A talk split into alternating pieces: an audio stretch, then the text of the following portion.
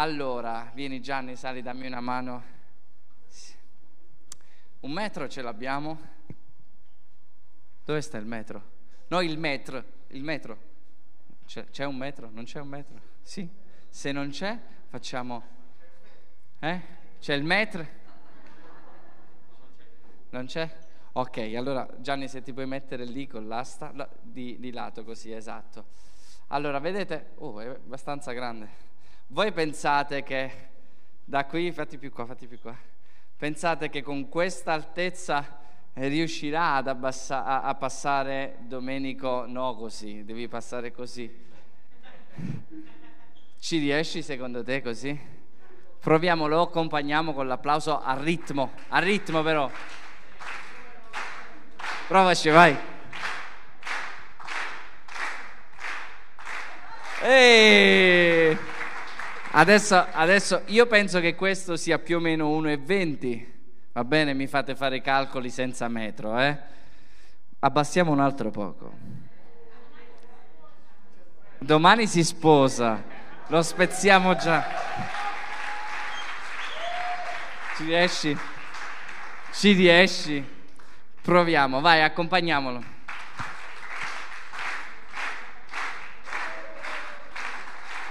Bravo! Grazie. Non lo faccio cadere a terra, non andiamo più giù. Però io credo che il compito di un predicatore, di un ministro, credo che sia quello di non alzare l'asticella, ma credo che sia quello di abbassare quell'asticella per farci umiliare sotto la potente mano di Dio affinché Lui ci possa innalzare al tempo opportuno. Quindi credo che il nostro compito sia quello di abbassare l'asticella, quello di invogliare, quello di ammaestrare il popolo per poter servire Dio veramente. Per poter servire Dio bisogna piegare le ginocchia, bisogna, grazie, abbassarsi davanti a Lui. E io il mio compito questa sera, come spero che sia sempre, è quello di abbassare la nostra asticella nel servire Dio, eh, nel senso buono, e quindi nel, nel, voler conoscere Dio, nel conoscere Dio più di, di ogni altra cosa, di andare più in profondità. Amen? Se avete la Bibbia, aprite con me in Matteo, Matteo, capitolo 13 versetto 34 e 35 e poi 44 a 46. Matteo capitolo 13. Dice così, il versetto 34, Gesù disse alle folle tutte queste cose in parabole e parlava loro solo in parabole affinché si adempisse ciò che fu detto dal profeta, io aprirò la mia bocca in parabole e rivelerò cose nascoste fin dalla fondazione del mondo. Ora leggiamo il versetto 44 di Matteo 13 a 46. Dice, di nuovo il regno dei cieli è simile a un tesoro nascosto in un campo, che un uomo avendolo trovato nasconde e per la gioia che ne ha va, vende tutto ciò che ha e compra quel campo. Ancora il regno di Dio, il regno dei cieli è simile ad un mercante che va in cerca di belle perle e trovata una perla di gran valore, va, vende tutto ciò che ha e la compra. Spirito Santo, come abbiamo aperto la tua parola, apri tu i misteri nascosti fin dalla fondazione del mondo. Apri tu la nostra mente, il nostro cuore è ben disposto verso di te questa sera. Ammaestra il tuo popolo, Signore. Libera tu con la tua parola che è spirito e vita. Nel nome di Gesù. Amen. Il titolo di questo messaggio è Il tesoro e la perla. Sempre Gesù parlava in parabole, perché abbiamo appena letto che attraverso le parabole lui ha dato, ha rivelato cose nascoste fin dalla fondazione del mondo. La parabola, le parabole sono, sono racconti che Dio ci dà, che Gesù ci dà per prendere insegnamenti difficili e darle, spiegarle in una maniera comprensibile e semplice. Ci siete? Quindi il compito di Gesù è stato questo, che ha preso insegnamenti difficili e li ha resi così facili. Ma molto spesso i ministri prendono cose che Dio ha reso facili e le rendono così difficili per sembrare più intelligenti. Ma il nostro compito è quello di rendere le cose del regno difficili facili. Mi ricordo una volta quando sono stato invitato a predicare in una chiesa e c'era anche mio fratello che era piccolo in quel, mom- in quel tempo e io ho predicato sul regno, sul regno e io ho predicato sul regno e a mio parere ho fatto una grande predica, però io sono di parte, che ci volete fare? Ma quando è finita la predica, il mio fratello piccolino è venuto vicino a me e mi ha detto, ma sai, non ho capito grandi cose. Aveva 6-7 anni, no? Magari se predichi del regno non riesce a capire tutto, però una parola viene nel mio cuore, come se lo Spirito Santo mi diceva predica in un modo, parla in un modo che anche i fanciulli possano comprendere, che anche i bambini possano, possano comprendere, perché questo è il nostro ministero, rendere le cose, prendere le cose difficili che sono nascoste fin dalla fondazione del mondo e renderle così semplici e così chiare per quello che Dio ci dà, perché la parola di Dio è semplice, il Vangelo è semplice, c'è bisogno di teologia per renderlo difficile. Ci siete? È semplice e quindi questa è la mia sfida perché è difficile essere semplici. e, la sfida. E, e, e quindi questa è la nostra sfida, di essere così. E io oggi cerco sempre di predicare con semplicità affinché tutti possano comprendere. Perché a volte quando non ci si comprende ciò che si dice è perché in realtà neanche il predicatore sta comprendendo ciò che si sta dicendo. Siete con me? E allora per sembrare a volte più, se, allora iniziamo a utilizzare termini in una maniera, iniziamo a fare cose, grandi cose, ma Gesù parlava in un modo che i fanciulli accorrevano a lui. E io ho detto, io devo predicare in un modo che un piccolo fanciullo possa comprendere, perché l'Evangelo è semplice. L'Evangelo è semplice da comprendere, ovviamente con l'aiuto dello Spirito Santo, amen?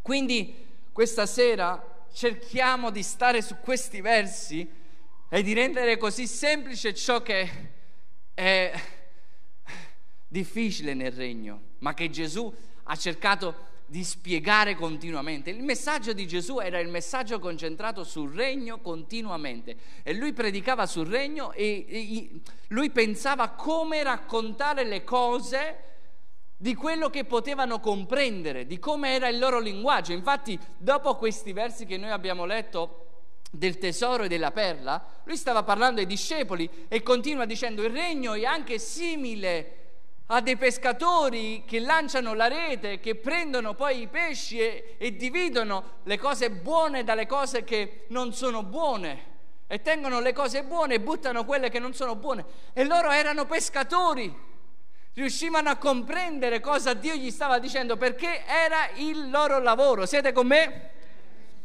Quindi lui ci parla per comprendere il regno di Dio, il tesoro e la perla. Il tesoro e la perla.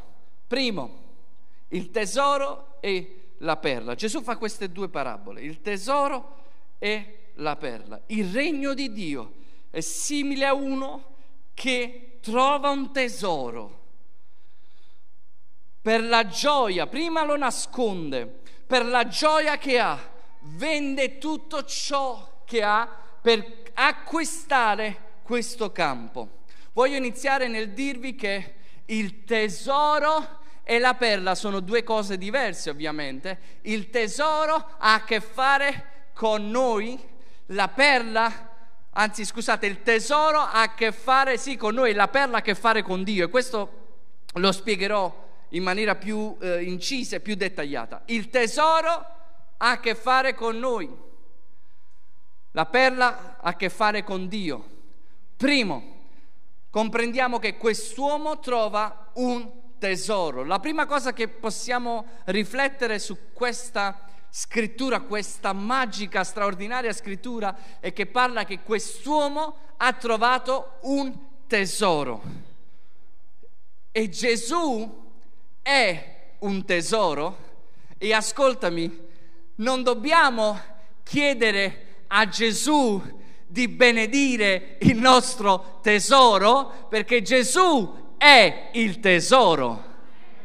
Lo voglio ripetere, il regno di Dio è un uomo che ha trovato un tesoro. Il regno di Dio non è un uomo che chiede a Dio di benedire il suo tesoro, ma il regno di Dio è un uomo che ha trovato il tesoro.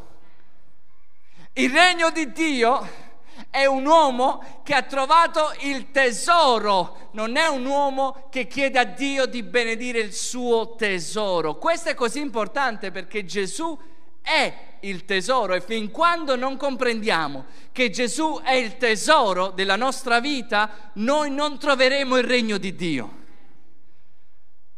Come è stato quando hai incontrato il Signore? Una domanda è hai incontrato il Signore Gesù come tesoro per la tua vita e lo faccio nel nome di Gesù a tutti quelli che sono in questo luogo. Non importa se servi Dio da 30 anni. Non importa se servi Dio da dieci anni, non importa se servi Dio da cinque anni, molti hanno trovato al Dio che benedice il tesoro e non hanno compreso che Dio è il tesoro. Forte per Gesù. Lui è il tesoro.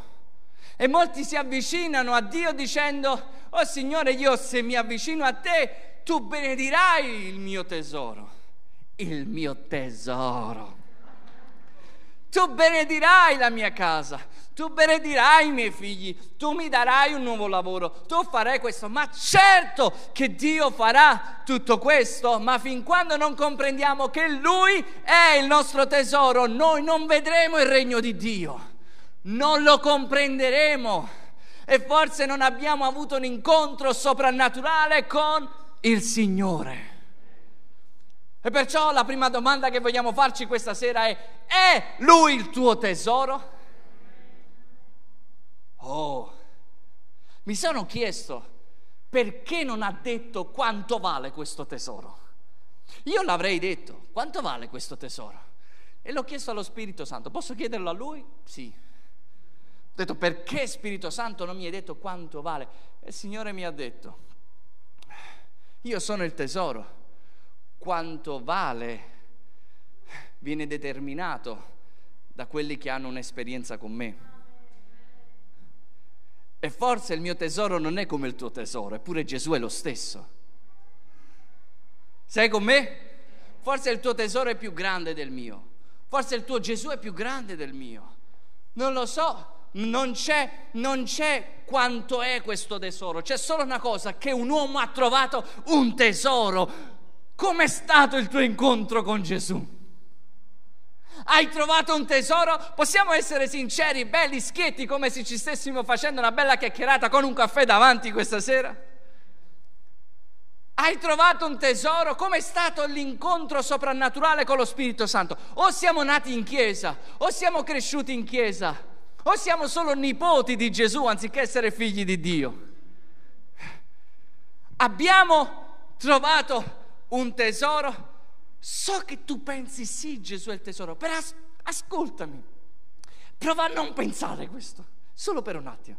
Però prova a dire, veramente Gesù è il mio tesoro? Veramente? Veramente Lui è la cosa più preziosa della mia vita? Oppure sto vivendo la mia vita pensando che le cose di questo mondo sono il tesoro e sto chiedendo a Dio di benedire il mio tesoro. Perciò il Padre dice non amate il mondo nelle cose che sono del mondo, nel mondo, perché chi ama il mondo, l'amore del Padre non è in lui. Wow! La prima cosa, il regno di Dio è simile a uno che ha trovato un tesoro. Wow! Questa sera vai a casa, apri la porta e se c'è tua moglie lì, se c'è tuo marito lì, grida, moglie, ho trovato un tesoro! Oh, vedrai la moglie, ti farà il caffè, vorrà parlare, vorrà comprenderti, ti farà qualche regalino, qualche attenzione, perché vorrà sentire qual è questo tesoro, perché il tuo, il tuo tesoro è il suo tesoro e durerà un giorno. Ma se gli dici che è Gesù questo tesoro, ti ricordi quando hai incontrato Gesù? Com'è stato quell'incontro con Gesù? Forse per alcuni si ricordano. Io mi ricordo che quando ho incontrato Gesù ero piccolo e, e prima di essere battezzato nello Spirito Santo, già ho sentito la presenza di Dio con un canto che mise mio zio nella camera. E questo canto, magari voi lo conoscete, o quelli della vecchia guardia lo conoscono, che fa come le aquile, come le aquile, in volo si eleverà. Ma voi non lo conoscete? Come le aquile. Io ero piccolino e iniziai a fare come le aquile sentii forte la presenza di Dio e mi ricordo che quando so, camminavo giù per le strade volevo abbracciarmi chiunque e mi sentivo leggero perché ero stato perdonato, ero piccolino, di cosa dovevo essere perdonato? Eppure era il peccato che pesava su di me. E io dicevo, ma mi sento leggero. Ah, respiro, mi sento leggero, amo tutti, perché questo è l'incontro soprannaturale con Gesù e noi, tutti quelli che hanno avuto un cambiamento radicale, sono persone che non hanno incontrato una religione, ma sono persone che hanno incontrato il tesoro. Il tesoro. Molti vedono a Gesù non come il tesoro, vedono a Gesù solo come una rinuncia, come qualcosa da fare. Certo poi viene tutto questo, ma in primis lui è il tesoro. E se non abbiamo questo tesoro non possiamo fare tutto il resto se non vediamo Gesù come la cosa più preziosa, come la persona più importante, come colui che ci ha riempito di gioia, come colui che ha dato un senso alla nostra vita, come colui che ci ha dato il respiro, come colui che gli appartiene tutta la ricchezza e lui stesso è la ricchezza. È da lì che gli anziani in cielo prendono le loro corone e le lanciano ai suoi piedi dicendo tu sei il tesoro, non è questa corona d'oro il mio tesoro, non è la ricompensa il mio tesoro, tu sei il mio tesoro, il mio tesoro. Per quelli che non conoscono il Signore degli Anelli non vi preoccupate. Gesù è, e se non è il tuo tesoro, non devi sentirti appesantito, devi sentirti come uno che non ha mai gustato la pizza a Napoli. In realtà non posso farti un esempio. Co- come faccio a farti un esempio di gustare Dio per chi non l'ha mai gustato Dio, no? Però quello che ti posso dire di buono a Napoli, che c'è la mozzarella, c'è la pizza, e come fai a spiegare la mozzarella a uno che non ha mai assaggiato la mozzarella? Wow, celestiale Vero o no? E quindi non ti devi sentire appesante dicendo, oh Gesù deve essere il mio tesoro. No, no, non ti sto dicendo che deve, ti sto dicendo solo, oh se lo conosci, lui sarà il tuo tesoro. Perché è incredibile, è straordinariamente grande. E molti dicono, ma hai visto chi si è convertito? Hai visto quello? Hai visto quella persona dello spettacolo? Hai visto quel mafioso? Io non... Io non penso a chi si è convertito, io penso a quanto grande è il mio Dio e, e tutti possono convertirsi perché Lui è grande, è meraviglioso. E se solo lo conosciamo, se solo lo conosciamo, non sentirti appesantito se non è il tuo tesoro, ma solo puoi dire a te stesso mi sto perdendo. Mi sto perdendo un tesoro perché per i pochi anni che ho vissuto, vi posso dire, io ho vissuto nel mondo e non significa che devi vivere per forza nel mondo, ma ho vissuto nel mondo e con il Signore e senza il Signore la vita non è vita, non ha senso, non c'è nulla di buono al di fuori del Signore. Nulla, nulla. Ecco perché a volte noi andiamo avanti e ci dimentichiamo che Lui è il tesoro e vogliamo che Lui possa benedire il tesoro. Certo che non solo, la Bibbia dice se Lui ci ha dato Cristo, come non ci donerà tutte le altre cose? La Bibbia dice che chi ha trovato moglie ha trovato un tesoro. Ci sono delle cose, i figli sono delle cose che sono un tesoro, ma questo tesoro è in Lui, tutto in Lui. Perciò, Chiesa amata, chiunque Mettiamoci in discussione non con un peso dicendo deve essere, ma con un santo desiderio dicendo voglio conoscerti di più, perché se non ho questa gioia dentro è perché non ho ancora trovato il tesoro. Mi è nascosto. Perché vediamo qua dice il regno di Dio. Il tesoro c'è, ma è nascosto. Il tesoro c'è, ma è nascosto. È scritto in Proverbi che è gloria di Dio nascondere le cose, ma è gloria degli uomini investigarla. Il tesoro c'è, ma è nascosto. È gloria di Dio perché Gesù parlava in parabole. Perché diceva le cose difficili in modo semplice, ma non tutti comprendevano. Ascoltatemi, non tutti comprendono le profondità di Dio se non scavano. Lo voglio ripetere. Le cose preziose non si trovano mai in superficie, sempre dobbiamo scavare. Perciò Gesù glorificava il Padre perché ha nascosto i misteri del regno ai savi, agli intelligenti e li ha rivelati ai piccoli fanciulli che scavano le cose del regno cercate e troverete. Uno dei primi sogni che mi ha fatto fare lo Spirito Santo è che c'era una macchina bianca che camminava e io che stavo giù ad un terreno e scavavo, e scavavo, e scavavo. E questo è quello che Dio ci chiede, di andare in profondità. Le cose preziose non saranno mai in superficie, ma sempre in profondità. Tu non starai vicino a un ruscello, a un fiume e vedrai loro camminare così. Eh, ti piacesse? Mi piacesse? Ma loro, no loro, loro, loro, loro si trova nelle fessure, nelle fenditure delle rocce, spesso a fianco ai ruscelli che viene trasportato perché è un, materiale, è un materiale pesante, quindi essendo pesante viene trasportato e si mette nelle fessure delle rocce e tu devi stare lì andando a scavare in quelle fessure e scavare, poi prendere tutto il terreno, metterlo su un aggeggio e lavorare poi su questo aggeggio con l'acqua del fiume, con le cose che poi sono leggere, vanno via quello che rimane è il metallo pesante che è l'oro bisogna scavare. Vuoi conoscere Gesù? Non basta la domenica. Vuoi scavare le profondità? Non basta il pastore.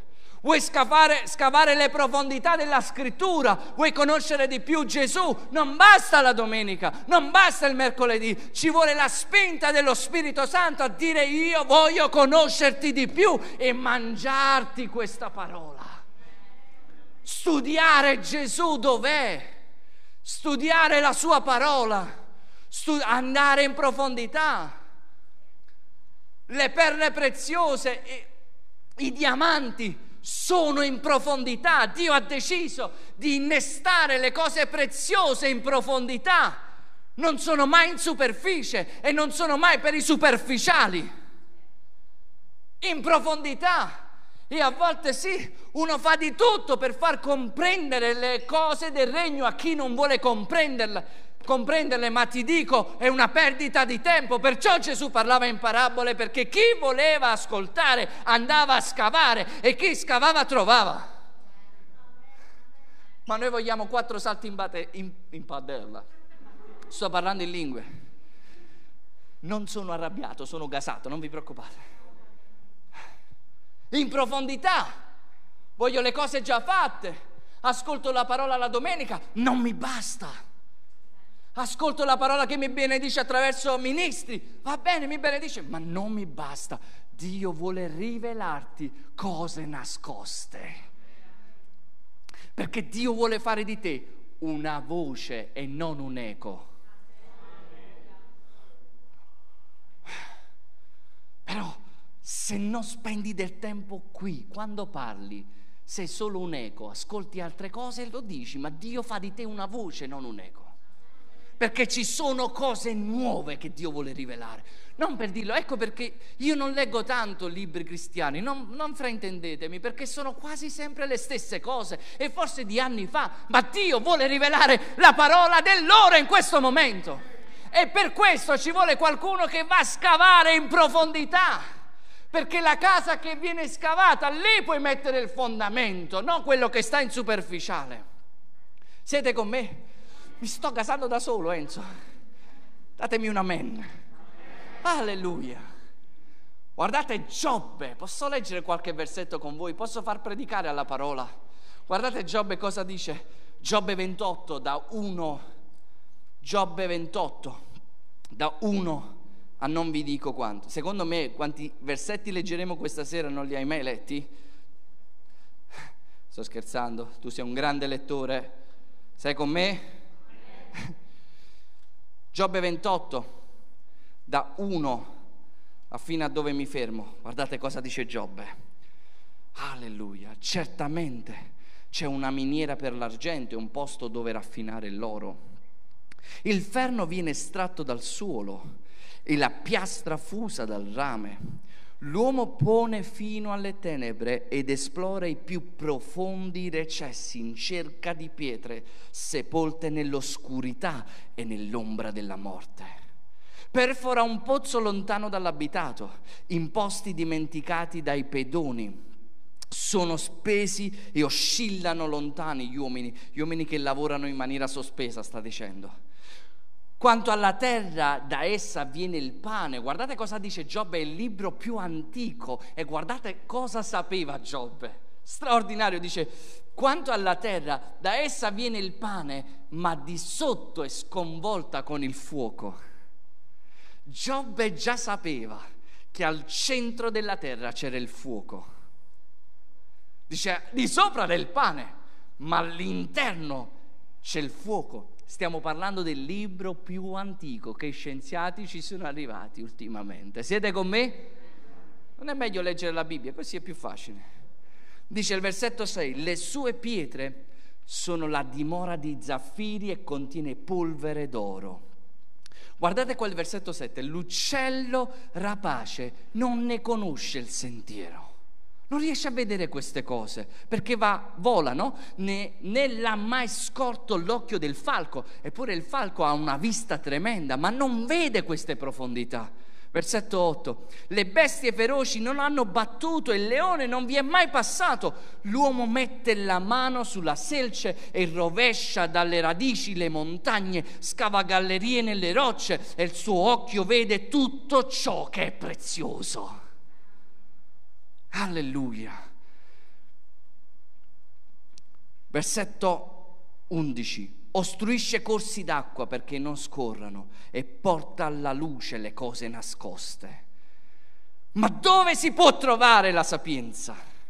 E dove è il luogo dell'intelligenza? L'uomo non ne conosce il valore, non si trova sulla terra dei viventi. Guardate il 14, l'abisso dice, non è in me, L'abisso guarda l'uomo che vuole scavare le profondità, è come se io e te andiamo nell'abisso e scaviamo le profondità perché vogliamo conoscere la sapienza e l'abisso dice all'uomo se tu scavi e ci sono grandi cose nelle profondità del mare, dice questo non è in me.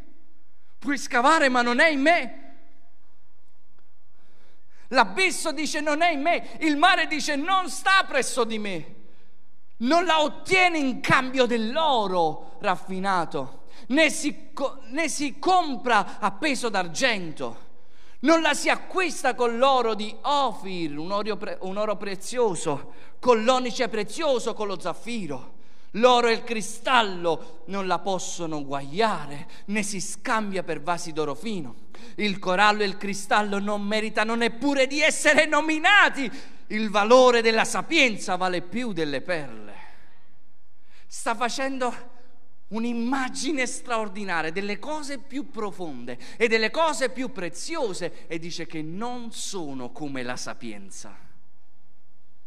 Versetto 19, il topazio di Etiopia non lo può uguagliare e non può essere valutata con oro puro. Ma allora, da dove viene la sapienza? E dov'è il luogo dell'intelligenza? Essa è nascosta agli occhi di ogni vivente, è celata agli uccelli del cielo. Abaddon e la morte dicono, ne abbiamo sentito parlare con i nostri orecchi. Alleluia. Di... la morte sta dicendo, Signore mio, sta dicendo, cos'è la cosa più profonda? È la morte, è lo Sheol. E sta dicendo della sapienza noi siamo qui, la morte, siamo qui, lo Sheol. Ne abbiamo sentito parlare. È straordinario perché un giorno questa sapienza non solo loro ne hanno sentito parlare, ma un giorno loro hanno potuto vedere le profondità della sapienza, perché la sapienza, Gesù Cristo, che è la sapienza del Padre, un giorno è andato fino alle viscere, alle profondità della terra, nella parte più profonda. Alleluia! Ne avevano sentito parlare, ma poi gli occhi l'hanno visto. Che ci fai tu qua? Alleluia. Dio solo ne comprende la via e ne conosce il luogo perché egli osserva le estremità della terra e vede tutto ciò che è sotto il cielo, quando stabilì il peso del vento e assegnò alle acque una misura, quando fece la legge della pioggia e una via al lampo e al tuono, allora la vide, la rivelò e la stabilì e anche la investigò. Ed essi e disse all'uomo, ecco, temere il Signore, questa è sapienza. E fuggire il male, questa è l'intelligenza. Wow! Wow!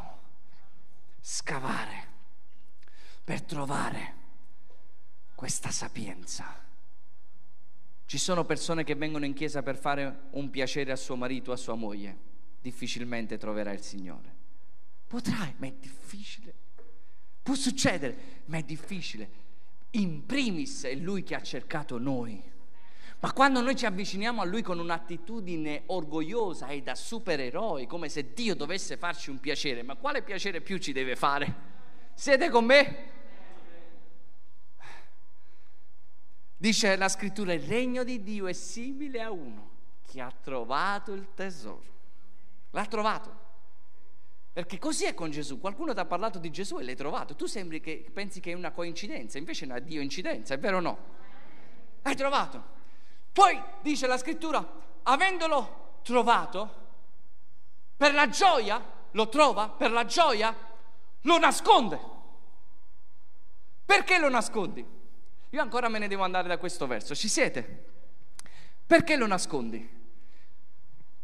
Quando tu ed io conosciamo Gesù e sappiamo abbiamo trovato il tesoro, all'inizio abbiamo così tanta gioia, ma non lo sappiamo dire agli altri, lo nascondiamo. È vero o no? Lo nascondiamo, abbiamo paura che questo tesoro ci viene rubato, perché se parliamo iniziano a dire tu sei uscito scemo, tu non stai bene, allora quelli dicono, questi dicono, tu non conosci la scrittura, sai solo che è il tesoro e viene rubato, quindi lo nascondi. È vero o no? Lo nascondi, nascondilo, ma giusto per un periodo, per alcune scelte. lo hai nascosto.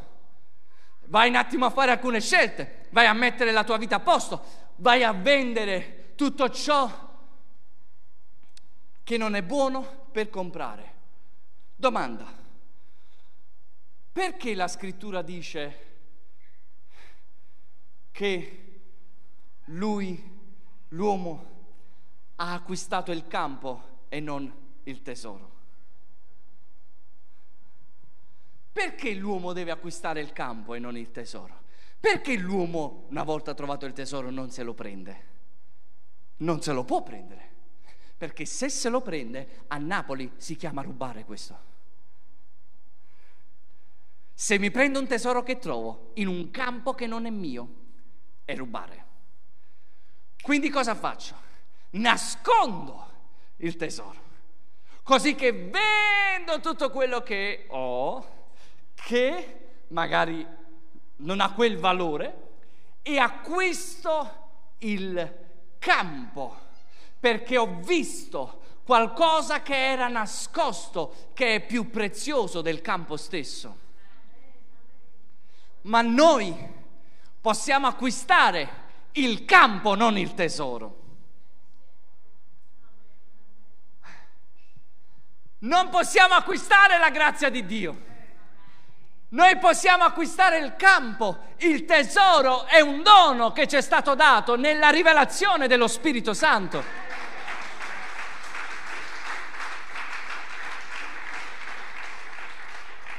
Non possiamo acquistarlo con le nostre ricchezze. Il tesoro ci è stato dato, è una grazia di Dio.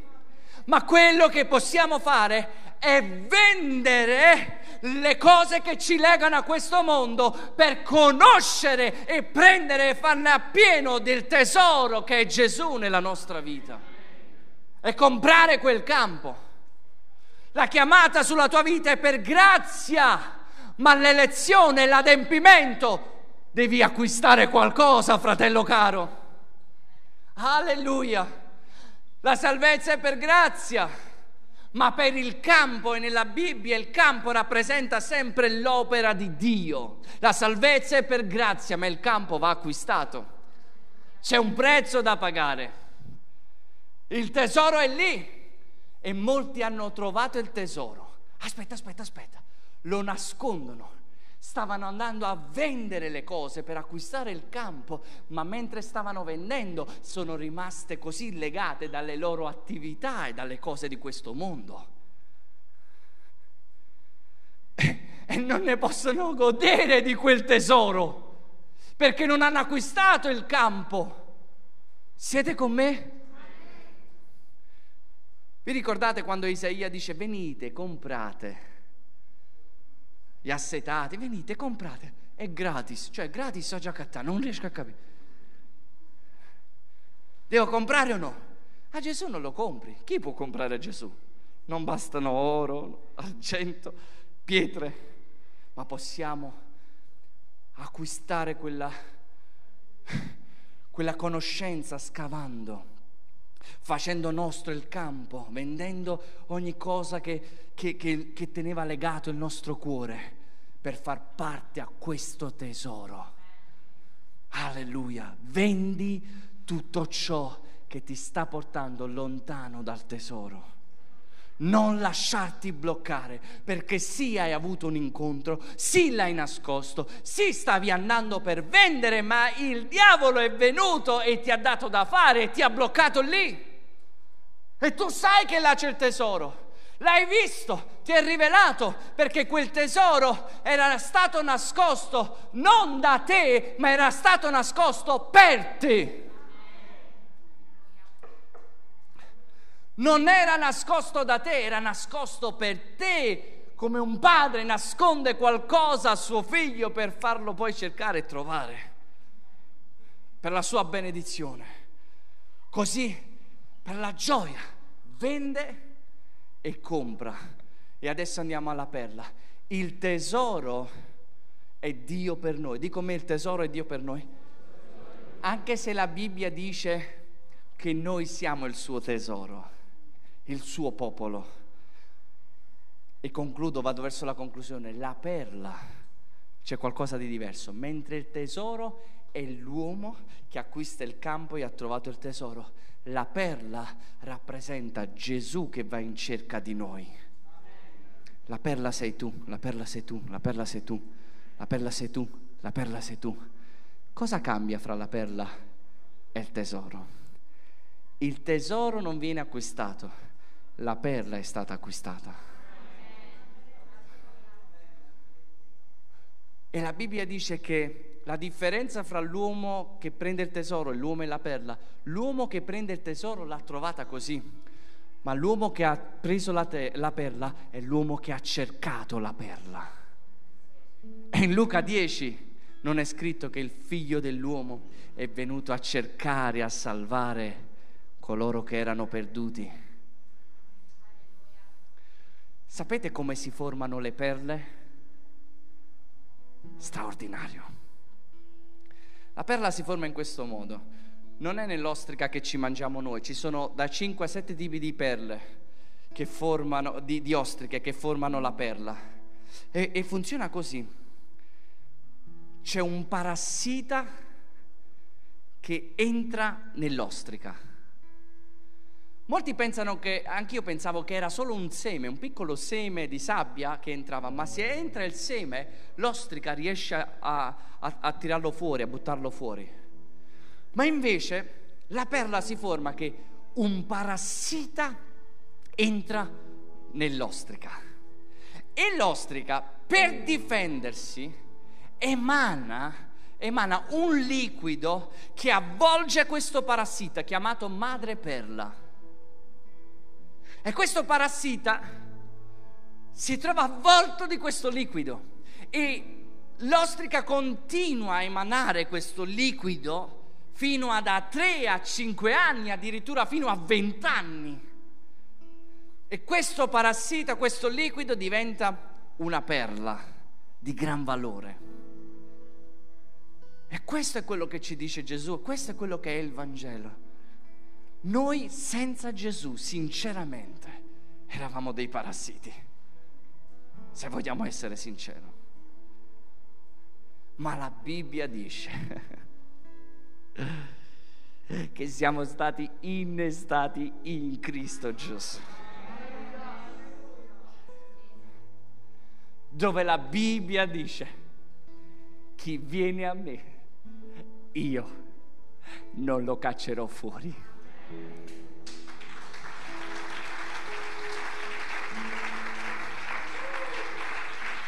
In Cristo non mi ha cacciato fuori, ma mi ha messo in Lui. Mi ha avvolto perché Cristo è stato fatto per noi sapienza, giustizia, giustificazione, lui è stato fatto per noi tutto questo. Tu sei la perla di gran valore in Cristo, in Lui. Senza di Lui eri un parassita, ero un parassita. Ma in Lui, Lui non mi ha cacciato fuori e sono diventato la sua perla preziosa. Voi siete per me il mio buon tesoro, dice il Signore. Voi siete come la pupilla dei miei occhi. Voi siete preziosi. Siamo l'umanità è preziosa per Dio. Dio poteva liberarsene, Dio poteva chiudere gli occhi, poteva vedere altrove, ma ha deciso di venire lui stesso come una sorta di parassita, come uomo si è innestato. Qualcuno ha detto l'ostrica è il nostro mondo.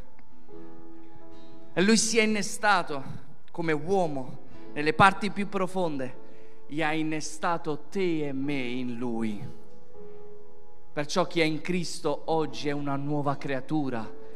Le cose vecchie sono passate, tutto è nuovo e tu sei prezioso agli occhi del Signore sei di gran valore. Non eravamo niente senza di lui forse, ma tu sei la sua perla e Gesù ha venduto tutto, ha lasciato tutto per venire ad acquistare quella perla. E notate che non dice le perle, ma dice la perla. Perché Gesù ha sempre un rapporto individuale con me, con te, con te, con te, con te, con te. Ha un rapporto, tu sei la perla. Lui non dice le perle, ma tu sei prezioso. Siamo preziosi e molti vedono Dio come un giudice solo. Qualcuno mi mandava un messaggio dicendo, non ci voglio entrare su questo, però è così assurdo di come non si conosce l'amore del Padre e che si vede lui come giudica, lui che, che, sta lì aspettando se uno sbaglia, si vede così, ma se non comprendiamo che noi siamo cose preziose davanti ai suoi occhi e lui è il nostro tesoro, non possiamo mai vedere il regno dei cieli così com'è. Lo vediamo come un padre padrone, lo vediamo come qualcosa da fare, lo vediamo come un Dio lontano, ma lui è l'Iddio intimo e personale di ognuno di noi.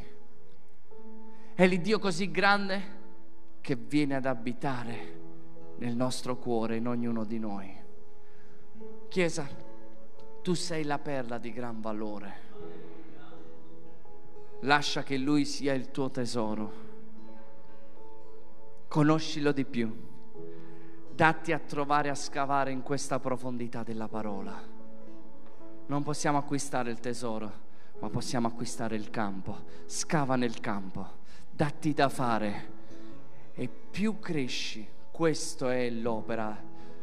Quando ero a Palermo mi sono svegliato con questa parola. L'amore edifica. L'amore edifica. L'amore edifica. Tutto ciò che abbiamo bisogno io e te è di sperimentare l'amore del Padre perché questo amore mi edifica, perché l'amore edifica la Chiesa, perché ogni cosa che fa il Padre è mosso dall'amore. E sai perché lo voglio servire con tutto il mio cuore? Perché non sono prezioso per nessuno così come sono prezioso per Dio. È preziosa la morte dei suoi figli davanti ai suoi occhi è preziosa la vita dei suoi figli davanti ai suoi occhi. È preziosa. Tu sei prezioso. Ecco che quando ti senti prezioso davanti a Lui, quando sai che sei prezioso, quando sai questo, non puoi fare a meno di dire Signore, allora tu sei il mio tesoro veramente. Dov'è il tuo tesoro? Là sarà anche il tuo cuore. Che Dio possa diventare in questo momento per l'opera dello Spirito Santo il nostro tesoro, Spirito Santo. Spirito Santo, tu ci hai acquistati a caro prezzo, dice la scrittura. E non ci hai acquistato con oro e con argento, ma ci hai acquistato con il prezioso sangue di Gesù, senza macchia, senza difetto. Prezioso sangue di Gesù prezioso sangue di Gesù che è stato versato per me, quel sangue che è stato versato alla croce, quella vita che è stata data per me, il mondo che è stato fatto per Gesù e per me.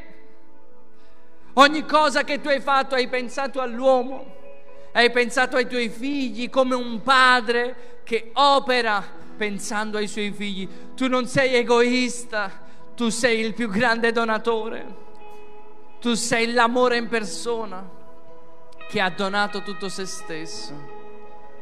Perciò questa sera noi ti vogliamo ringraziare e benedire con tutto il nostro cuore. Ci alziamo all'impiedi, alziamo le nostre mani al cielo.